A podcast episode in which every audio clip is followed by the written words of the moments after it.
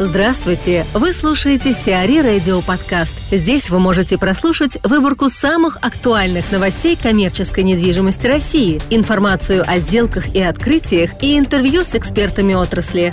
Чтобы прослушать полные выпуски программ, загрузите приложение си ар и Radio в Apple Store или на Google Play. «Метро» сменил гендиректора. Гендиректор «Метро» Петр Буоне покидает компанию. Это произошло по взаимному согласию. Место Буоне займет Филипп Палацци, который до этого отвечал за бизнес компании в Италии. Ранее Буоне был гендиректором сети в России. Максим Загоруйко, директор по складской и индустриальной недвижимости земли компании «Найтфрэнк», рассказывает о трендах современного складского рынка. Широкое внедрение конвейеров, роботизации и так далее идет на складах повсеместно. А это влияет на требования, и в том числе к инженерным э, решениям. Да? Мы видим сейчас иногда запросы, на, в том числе, вот смотрите, на полы.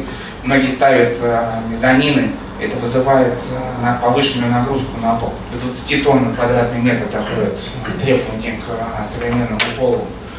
Э, появляются новые виды складской недвижимости, такие как там, кросс-докинговые склады, склады последней мили, так называемый light industry, да, это склады современные, качественные, с небольшой навеской, с маленькими блоками, там, по двести, по триста метров. В том числе, как я говорил, что современная логистика, она постоянно работает на снижении издержек, да, логистических, поэтому внедрение самых современных инженерных систем, она позволяет в том числе экономить общие затраты на пользование склада, на коммунальные платежи, да, на операционные платежи. Поэтому вот многие девелоперы внедряют самые-самые современные передовые системы, такие как светодиодное освещение, современные системы пожаротушения, эф эм Global, да, которые существенно позволяют клиентам, арендаторам экономить, в том числе на страховых взносах, на страховых платежах. Все самые крупные объекты это строят для себя именно крупнейшие там, ритейлеры, либо интернет-игроки. Компания Вандерес, компания Ашан, Uganoz. Яркий тренд в том, что вот смотрите, операторы коммерческой недвижимости, распределительные центры, да? о эр цэ, оптово-распределительные центры. По программе правительства во многих регионах запланировано строительство крупных региональных распределительных центров, рассчитанных на сельхозпродукцию, обработку, хранение, распределение. Спекулятивный девелопер тоже нас радует на самом деле несколькими проектами. Можно отметить вот там Тиммал Борисовский, там двадцать семь тысяч квадратных метров. Компания «Ролс» в Екатеринбурге, вот пятьдесят тысяч спекулятивно запускается. Геланда, уважаемый девелопер, который у нас под Дмитровом строит, пятьдесят тысяч, ввели в эксплуатацию уже. Поэтому ну, рынок э, показывает достаточно интересный восходящий тренд. Спрос э, достаточно стабилен. Не настолько радостная картина по поглощению площадям, потому что компания достаточно серьезно оптимизирует свои логистические схемы, и зачастую они переезжают из там, старого склада в новый склад, в том числе там, соединяя несколько складов в один большой. Поэтому вот, чистого объема поглощений на рынке на самом деле остается до сих пор не так много. Но объем сделок, который мы прогнозируем в две тысячи восемнадцатом году, он будет на самом деле достаточно серьезный, и я думаю, что покроет показатели две тысячи семнадцатого года. Региональный спрос до сих пор остается дистрибьюция и, конечно же, наш продуктовый ритейл. Вот они фактически формируют спрос на все региональные проекты и остаются драйверами девелопмента именно регионального. Ну и, соответственно, перспективы рынка, устойчивые тренды. Это, конечно же, региональная экспансия крупных девелоперов, потому что ну, невозможно жить одной там, московской, Москвой, московским регионом, поэтому крупные сети, ритейлеры сети, девелоперы, они идут в, в регионы, активно осваивают этот рынок. Мы видим, что именно как раз выход в регионы крупных девелоперов привлечет о том, что, чтобы минимизировать риски, большинство проектов будет реализовываться по схеме build to suit. Это когда склад строится уже под финального заказчика с учетом его требований. Ну, на самом деле эта ситуация абсолютно нормальная, и она характеризует, что наш рынок наконец находится в, в зрелом, в взвешенном состоянии, потому что по схеме build to suit реализуется львиная доля проектов в Европе, в Америке. Поэтому вот мы наконец там, фактически догнали так называемый цивилизованный мир, когда у нас большинство проектов тоже идет по схеме build to suit. увидели спрос девелоперов на участки, причем участки не просто там голая земля, а именно участки хорошо подготовленные, обеспеченные коммуникациями, в хороших местах, в хороших локациях. Поэтому, если, коллеги, есть нам что предложить, пожалуйста, там, обращайтесь к девелоперам. Наконец-то появился интерес к покупке хороших земельных активов по строительству логистических комплексов. Мы видим активно развивающийся e-commerce, так называемый сегмент, да?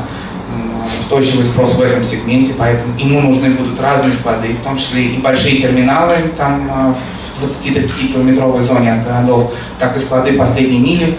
Поэтому, если у кого-то есть какие-то интересные проекты, там, пожалуйста, обращайтесь, мы готовы всегда помогать, консультировать, потому что вот этот сегмент, склады последней мили, которые находятся в черте городов, они до сих пор не заполнены этой нишей и имеют огромный спрос.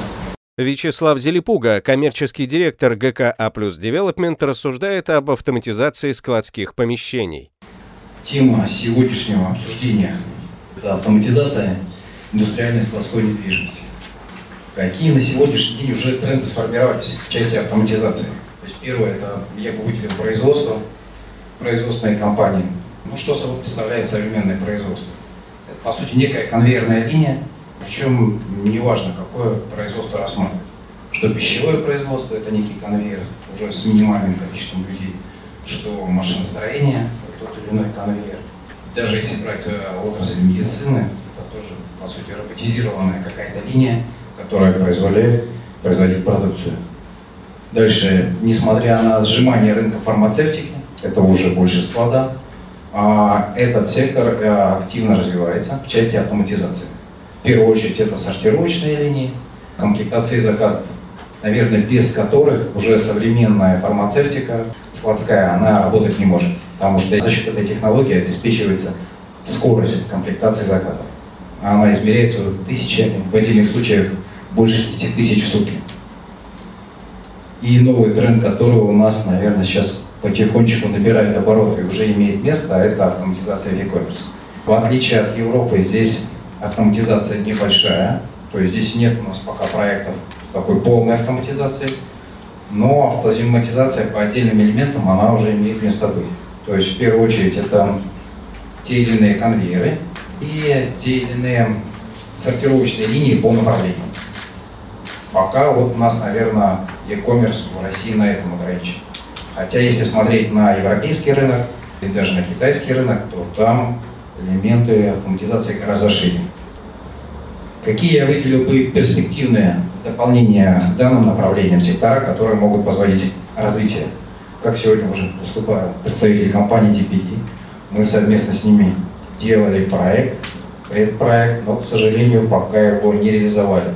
В части экспресс-доставки у нас есть реализованные проекты по Почте России, по сути. Мы с ними что-то сделали, один проект. Но пока этот тренд не набрал оборот, он скорее только в самом начале. Хотя если посмотреть в Европе объекты, у той же компании ти пи ди, то там автоматизация в гораздо большем объеме. Ритейл. У нас он пока еще вообще не имеет элементов автоматизации. В Европе это уже активный тренд. Причем активный тренд, который не просто набирает оборот, а он уже реализован на многих объектах. Это как фуд-ритейл, так и ди ай вай. У нас, наверное, в самом зачатке. Только некоторые ритейлеры задумываются. Вот тот же самый Магнит активно задумывался до последних событий, но пока у него никуда этот процесс не пошел. Можно выделить, наверное, еще проекты некоторые у ди ай вай, но они скорее в начале, больше у западных компаний.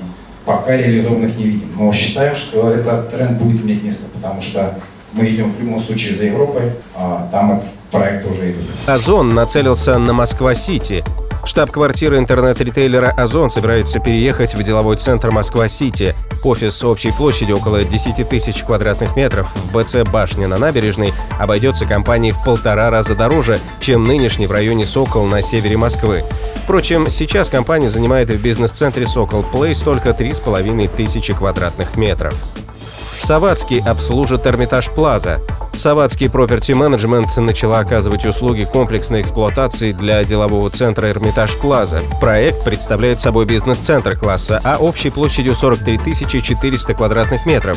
В объем услуг Саватский входит эксплуатация инженерных систем и оборудования объекта, а также комплексная уборка здания и прилегающей территории. си ар и Radio. Эксклюзивные рубрики «За и против», «Ноу-хау», «Ремейк», «Новые форматы». Слушайте в полных выпусках программ в приложении си ар и Radio. Приложение доступно в Apple Store и на Google Play. Более подробная информация на сайте си ар и точка ру слэш радио.